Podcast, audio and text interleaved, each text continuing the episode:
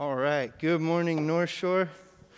Apologize for that. I went to leave my phone like a responsible person, and then I remembered that part of my intro is on my phone. So, we're back. Uh, happy Thanksgiving for those um, that stayed, had it adjusted, traveled, whatever might have happened. As Josh said, we're, we're grateful uh, to still be able to gather as our church family um, as we kind of celebrate the season of family and giving and being together. And as weird as that is, um, God is, is faithful to allow us uh, to do this. And, and as we um, come together this morning, this is our second of this year student infusion service. They've both been during the COVID season, so we don't know what a normal one looks like yet, but um, part, of our dream with this uh, is slightly different than for those of you who've been here before and it had a different name, student takeover. Um, our dream with Student Infusion is to just celebrate and remind ourselves and kind of learn what it is to, to be one church. Um, I had at different points in my journey just this kind of sense, whether it was stated or implied, that as a young person, I was not there yet. I was not invited yet. There was this magical age at which you could be a normal part of the church. Didn't know what age that was, I just knew it wasn't me.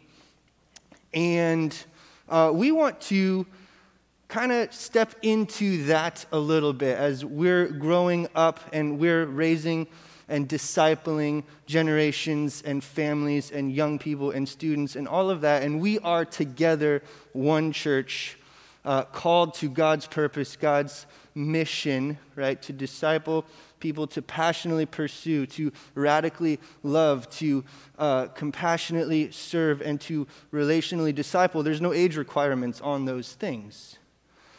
And so, as we partner on these types of weeks, I wanted to highlight just specifically in this season, as we can only have two people on stage at a time and all that weirdness, that we are so grateful to the young people of North Shore for everything that has happened um, during this season for our students, our young people to step up and serve in huge ways. Um, you've probably seen that if you've come to campus, that there's a lot of them in the lobby. Uh, if you're online right now, two of our cameras are currently, uh, two of the three cameras here are being manned by young people. Um, and we've got a couple students, yeah, doing some weird stuff back in the sound booth there. Uh, we've seen them here. There's going to be some more of our high school students coming up during Advent. So we are grateful to be part of this journey together. Um, they are grateful to you. I am grateful to you, those who are older, for being an example, for being a welcoming church, for letting us be part of this together. Um, so, as we go forward in what student infusion looks like, with hopefully less restrictions in the future. Um, just know that we are grateful to be one church. So, as we continue through our Ruth series, we are halfway through. Um, I asked my dad a couple questions about Ruth leading up to this. For those of you that don't know, my dad is also a pastor uh, down in Olympia.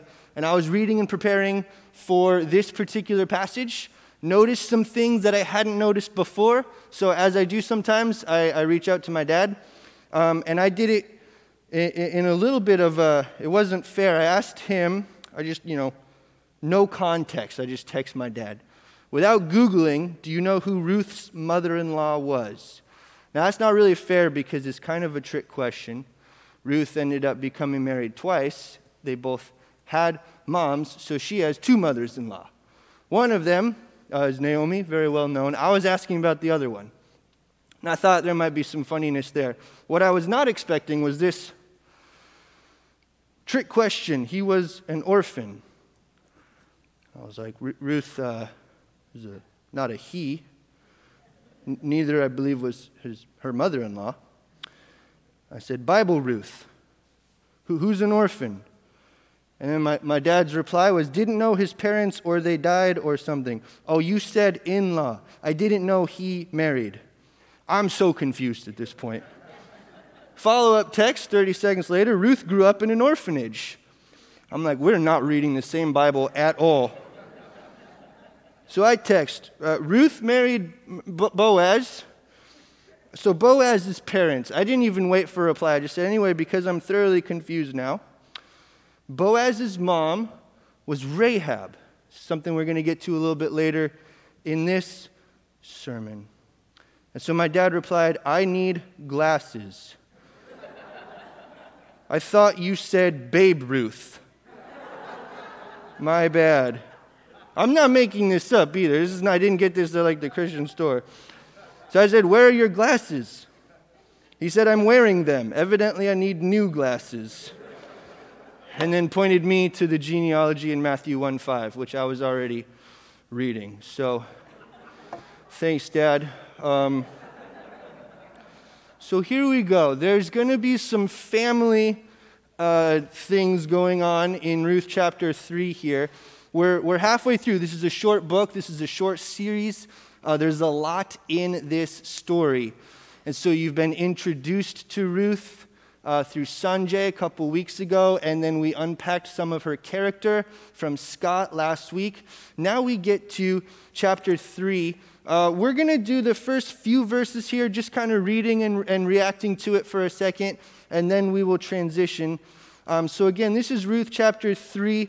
Uh, she's been introduced to us as um, a Moabite who married into a Jewish family while they were in Moab. And, and as you remember, all of the males in that family died, and so they came back to Israel.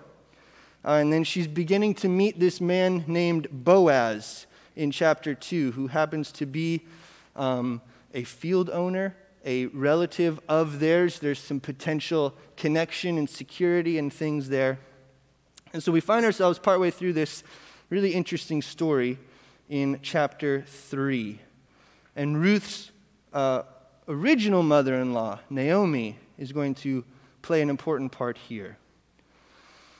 Then Naomi, her mother in law, said to Ruth, My daughter, should I not seek rest for you that it may be well with you? Is not Boaz our relative with whose young women you were? See, he is winnowing barley tonight at the threshing floor. Wash, therefore, and anoint yourself, and put on your cloak, and go down to the threshing floor, but do not make yourself known to the man until he has finished eating and drinking. But when he lies down, observe the place where he lies. Then go and uncover his feet and lie down, and he will tell you what to do.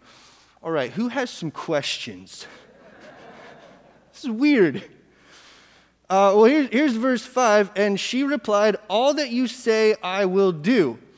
Okay, if you've ever felt like you're not good enough for God, uh, be encouraged. The, the, people in the Bible were not necessarily geniuses. Right? So go do this crazy stuff. And Ruth says, Okay. Um, th- this, is a, this is a strange thing, and, and then she's going to do it, and it gets weirder. Verse 6 So she went down to the threshing floor and did just as her mother in law had commanded. And when Boaz had eaten and drunk, and his heart was merry, he went to lie down at the end of the heap of grain. Then she came softly and uncovered his feet and lay down. At midnight, the man was startled and turned over and behold, a woman lay at his feet. He said, Who are you? And she answered, I am Ruth, your servant. Spread your wings over your servant, for you are a redeemer. Okay, this, this is unusual.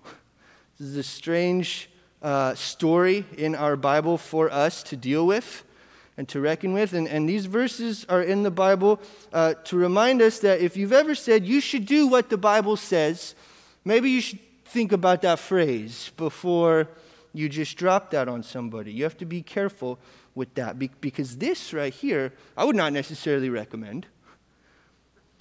Uh, without getting weird, just think of the elements of this story. It's, it's night, it's dark, We've got a guy working out in the field all day, and then into the night, and he sleeps at his workplace. And we've got a girl who's washing and putting perfume on and her best clothes, and then uh, finding him while he's asleep and, and moving the sheets, but only a little bit, and then just laying down. And, and it's at this part in the story that we realize that Pastor Scott has done it again. He gave me the worst passage in this series.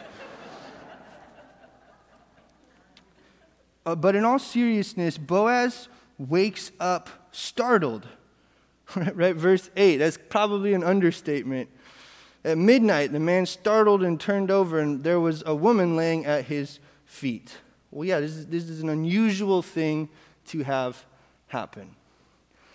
Now, this is actually a form of an engagement proposal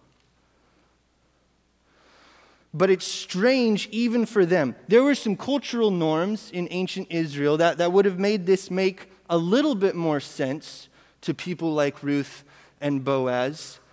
Right? They would understand the norms of those who work in the field and, and why you would be asleep on the threshing floor and this thing of laying down at feet. And, and they would have some context to be able to speak and understand the clues and the, the unwritten rules that are going on here. But even in that, it's, it's still a little bit different. Um,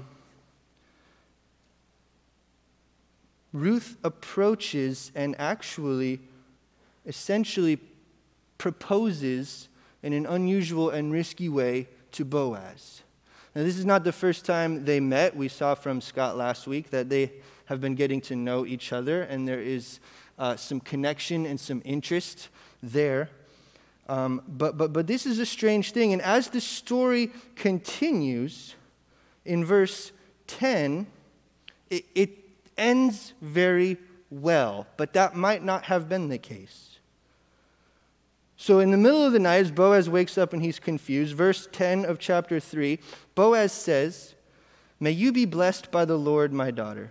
You have made this last kindness greater than the first, in that you have not gone after young men, whether rich or poor. And now, my daughter, do not fear. I will do for you all that you ask, for all my fellow townsmen know that you are a worthy woman. And now it is true that I am a redeemer, yet there is a redeemer nearer than I. Remain tonight, and in the morning, if he will redeem you, good, let him do it. But if he is not willing to redeem you, then as the Lord lives, I will redeem you. Lie down until morning.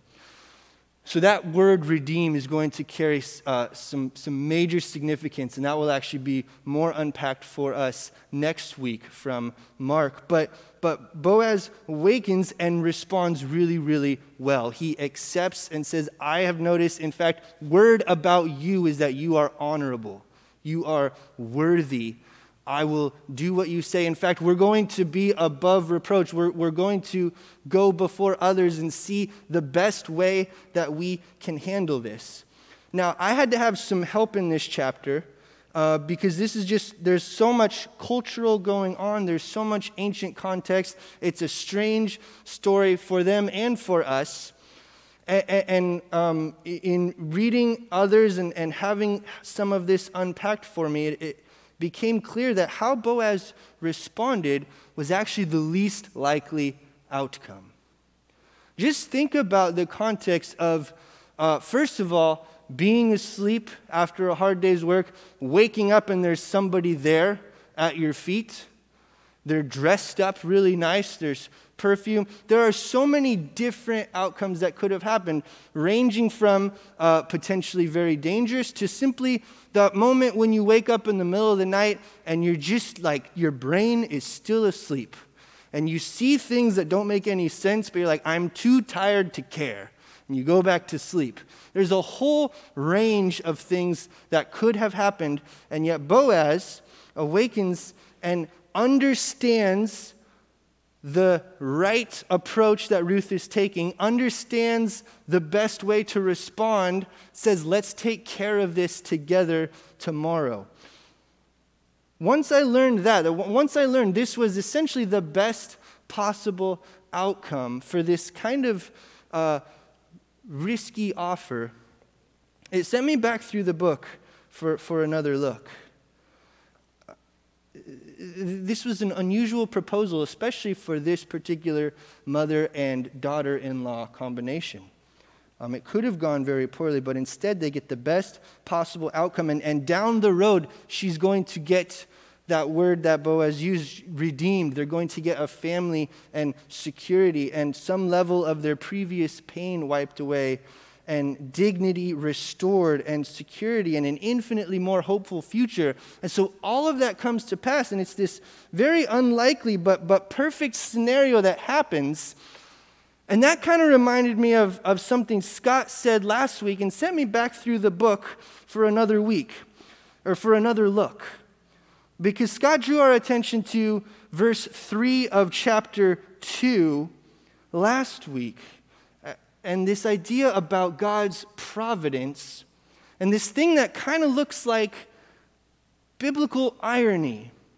And if you remember this verse that our attention was drawn to, uh, chapter 2, verse 3 So Ruth set out and went and gleaned in the field after the reapers, and she happened to come to the part of the field belonging to Boaz.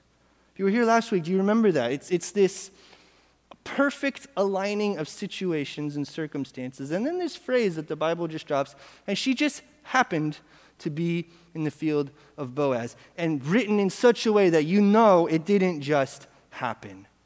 That's there on purpose to draw our attention to things are turning out really well. Just like the end of our proposal here, things are turning out really well. And so this is a short book. Was kind of curious about that. If you, if you read through Ruth once, it's a nice story, and you're like, these people do some really weird things. Okay, it's, it's a pretty book, I guess read it again. You're like, oh, this, this is kind of cool. They're trying to get engaged, and, and, and some, some uh, pain gets wiped away, some things are restored. This is good for them. And then you read, read Ruth again. I was like, wait a minute. Why, why do good things continue to just happen? How does this keep working out well? Surrounding Ruth and Boaz, it's, it's like everything was meant to be. It's like a Hallmark movie. The, the point of a biblical narrative, this book, for example, as a story is being told, real events involving real people told in a, in a narrative way, when this is in the Bible for us in, in the form of a history, of a story, of, of the events of real people, and someone is choosing to write Ruth's story, as they reflect on what happened, as they reflect on their God, it's, it's essentially a theological reflection of what they've seen, what has been happening surrounding Ruth and Boaz, what God has been up to. It's a reflection, not just about some historical events, but also the way that God was involved. So, so, when we come to, to, for example, like in verse 3, when she just happened to be in the field, or, or even in, in our lives, do you ever have those moments when you're like, oh, cool, pretty amazing how all that just happened to work out well? Pretty amazing how things turned out. And I think when we have those kinds of moments, there's, there's really only two responses. It's like that phrase there's only two types of people in the world there are those who see the coincidences and attribute to the activity of God, and then there are those who don't. Right? There's an opportunity to, to be aware of what God is doing and to notice this as something else, or to just say, well, this is a lucky day. I, uh, probably my favorite flight that I've ever been on. Um, was one coming back up from California and coming into SeaTac, so just all the way up the West Coast, and it was like straight during sunset. And so we were above the clouds, nothing but Mount Rainier. It was amazing. Come down through the clouds, you get the bottom half of Mount Rainier and the sunset on our left. And I noticed this thing as we went past SeaTac and we did this incredible turn over the bay, just like right at the Ferris wheel right at the ballpark.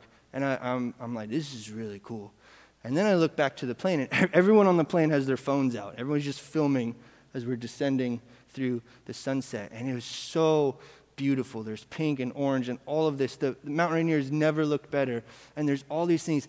I, I needed that flight. I need things like that because for me, those are unmistakable God moments. Those are reminders that this didn't just get here.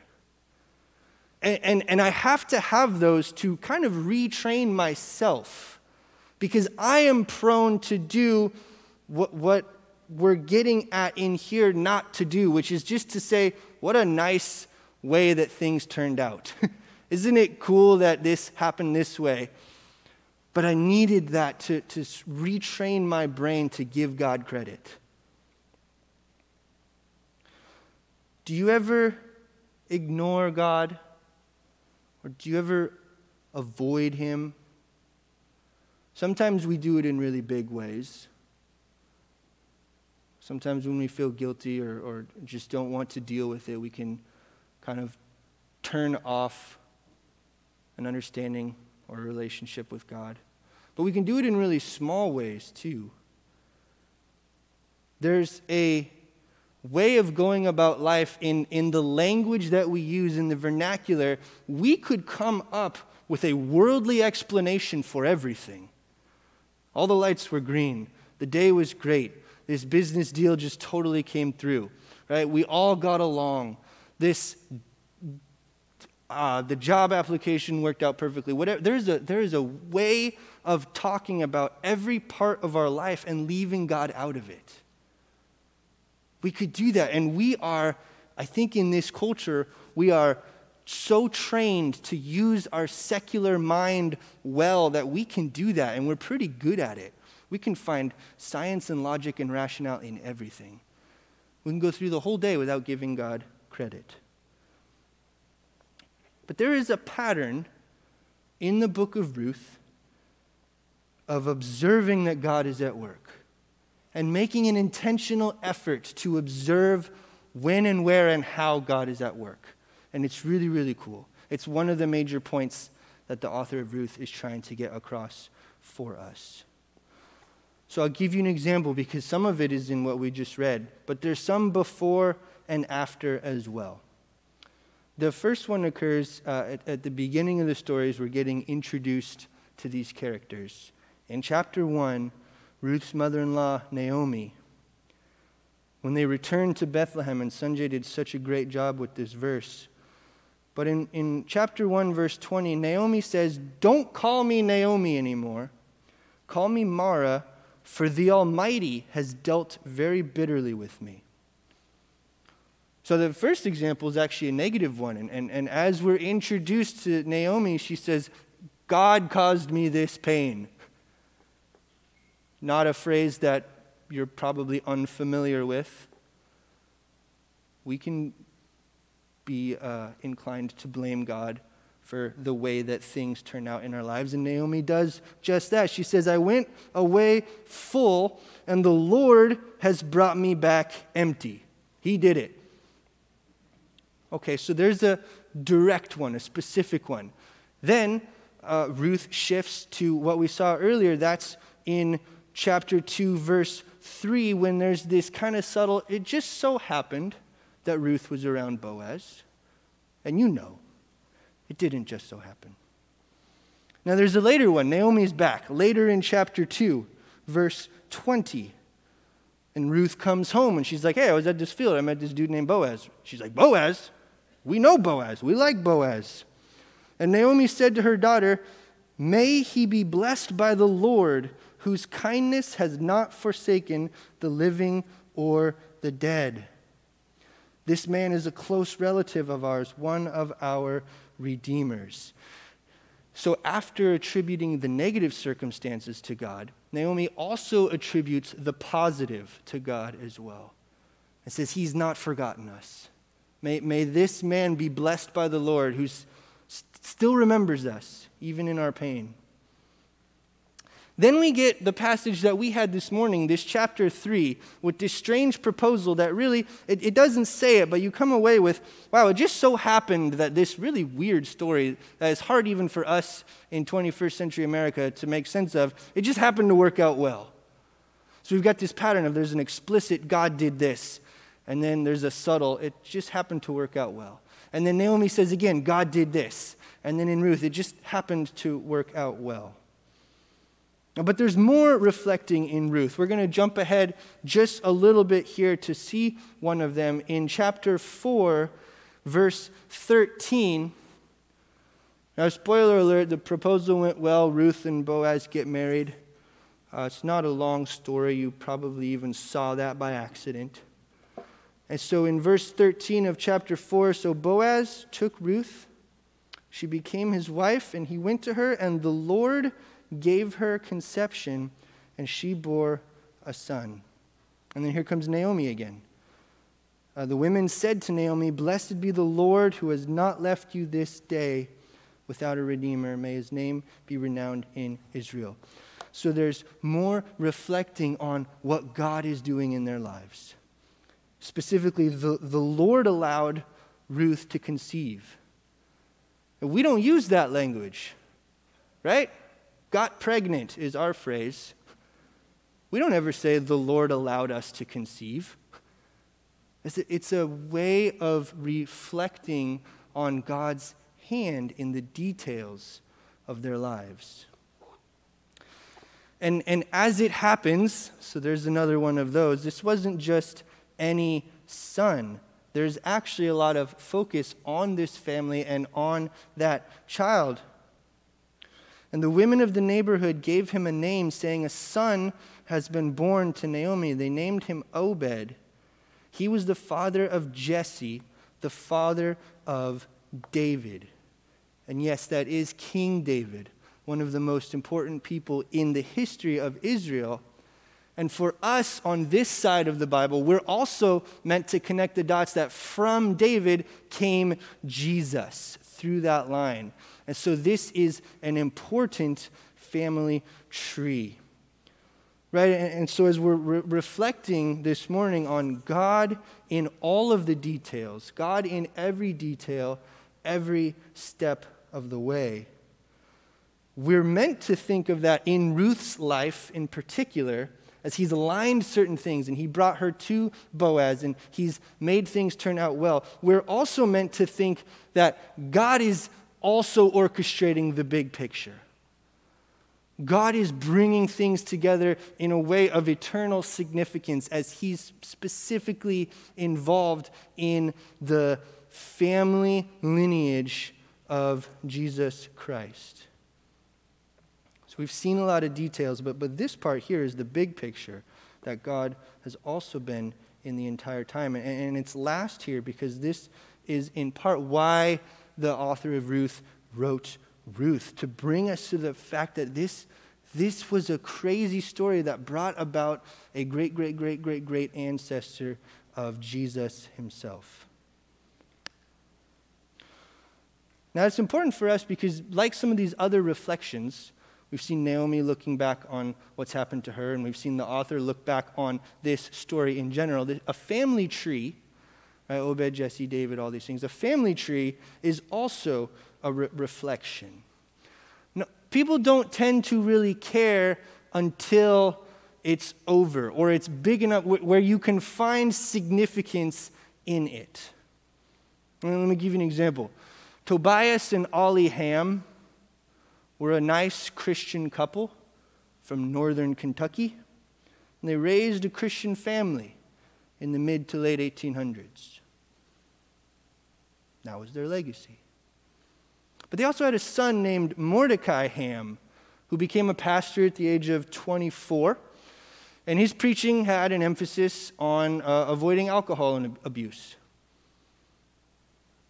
33 years later, Mordecai Ham was preaching at a very small revival where on that Sunday night it led to the conversion of Billy Graham. Yeah, and then we have some of those moments oh. Right? There's things that happen where we, we don't know, see, or even care sometimes about its significance, sometimes until years and years later. But these little things that God is weaving into our lives, these little ways that God is at work, just simply by a couple of people in Kentucky being faithful in raising their children, and just simply by a man answering the call to ministry and to preach. I think what we are encouraged to consider through this story is patience with God's plan. Patience with God's plan, one, because it does require patience, two, because there is, in fact, a plan. God is about plans, He has them, He's good at them. He's very intentional. Sometimes what we want is to be at the end of the genealogy, right? The end of the family tree, where we can just wake up and say, wow, look at all the great things that God has done. But what about the journey to get there? What about all those steps along the way? What about the bad things and the good things it takes to get there? We're such a fast paced people. We're such a have it now mentality that whenever a hard thing happens, right? For, for me, I know this. When a hard thing happens, I'm already envisioning what it's going to be like on the other side to be able to look back at how God got me through this hard thing. But I'm already trying to live there and not actually go through what God has for me. So sometimes we want to be at the end, but, but as we see in Ruth and as we see in these types of reflections, that it doesn't just happen quick. We are called for patience with God's plan. So this is November 29th. This happens to be the first week of Advent, which are the four Sundays leading up to Christmas. Four week period in the church calendar leading up to Christmas Day, uh, where we do some different things to prepare ourselves. I, I love Advent. Absolutely love it. Uh, it might be in part because I'm way overzealous about Christmas in general, and I sure did put my lights up about four weeks ago. But also, I love Advent because it dives right into this ancient biblical understanding that God is above the coincidences. happy accident is so demeaning to who God is. The Son of God come to earth to save his people from their sin. That's a huge, big picture, and we can understand that God is at work in that. But at the same time, Son of God, born as a baby in a stable, in a small city, and to this, this particular Mary and Joseph family, whose ancestors were these crazy people who don't even know how to get engaged correctly. Well, that's God at work in the little details, too. Every step of the way. Nobody else writes that story, only God.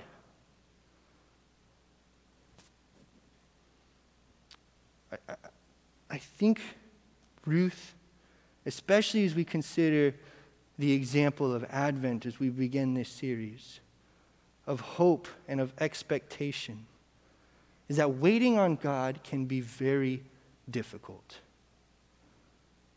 And it's a pure definition of faith lived out.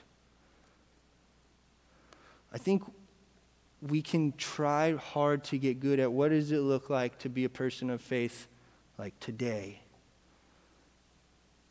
but over a long period of time, that, that can be hard. It is difficult to have faith today and then tomorrow and then the next day and then another one after that. And we still can't go back to work and we have to have faith the next day. And we can't gather with our families and we have faith the day after that. And we have, aren't entirely sure what God has been up to for two, three, four months now, and we have faith the day after that. But these types of stories are for us to remember that in looking back, We are encouraged by what God has done, and it gives us and our faith fuel for the future, a hope in what is to come. Ruth is a reminder for us that in whatever we go through, and right now, even in this age of COVID, but in whatever personally you are going through, God is at work. And God has demonstrated time and time again that He is at work in the daily, small, weird details, and He is at work in the big picture as well. Ruth is also a reminder for us that Christmas was no accident. Christmas didn't just happen, God thought this up thousands of years ago. God works out small and big for you and for me. It might be that we need to help each other reflect on that. Like we see Naomi doing, and we see the writer of Ruth doing as they're looking back through their stories and saying, you know what, that God was there. I'm going to use that language. God caused this. God brought this about. God's doing something. And we need that so we don't lose sight of the internal importance of Jesus Christ. We uh, can help each other in that as we read, but even in our language with one another, as we draw from this example here of, of noticing beyond the coincidences what God is up to in the details every step of the way. Uh, so I'd like to invite a couple of our students, Madeline and Sula, up as we take this thought into Advent, which is a old word that simply means expectation as we look forward in this weird way to the coming of Jesus Christ, even though historically we're looking back to the coming of Jesus Christ. But we step into some of these stories where even if you don't know what's happening yet, we can take from what God has done and we say, I, know God's up to something. And we get to partner in that learning to wait on God. Uh, so let's pray and go to Advent together. God, uh, we come to you again on another morning, on another Sunday. Um, maybe things have changed significantly for us in the last few days, few weeks. Maybe things haven't changed at all. And, and one of those might be causing some distress as we wait uh, but we are reminded this morning, God, that you are who you are always. And as we've seen from our worship through your words in the book of Ruth, you are faithful. You are hard at work. Help us to see the details, to worship you, to learn to wait on you. In your name we pray. Amen.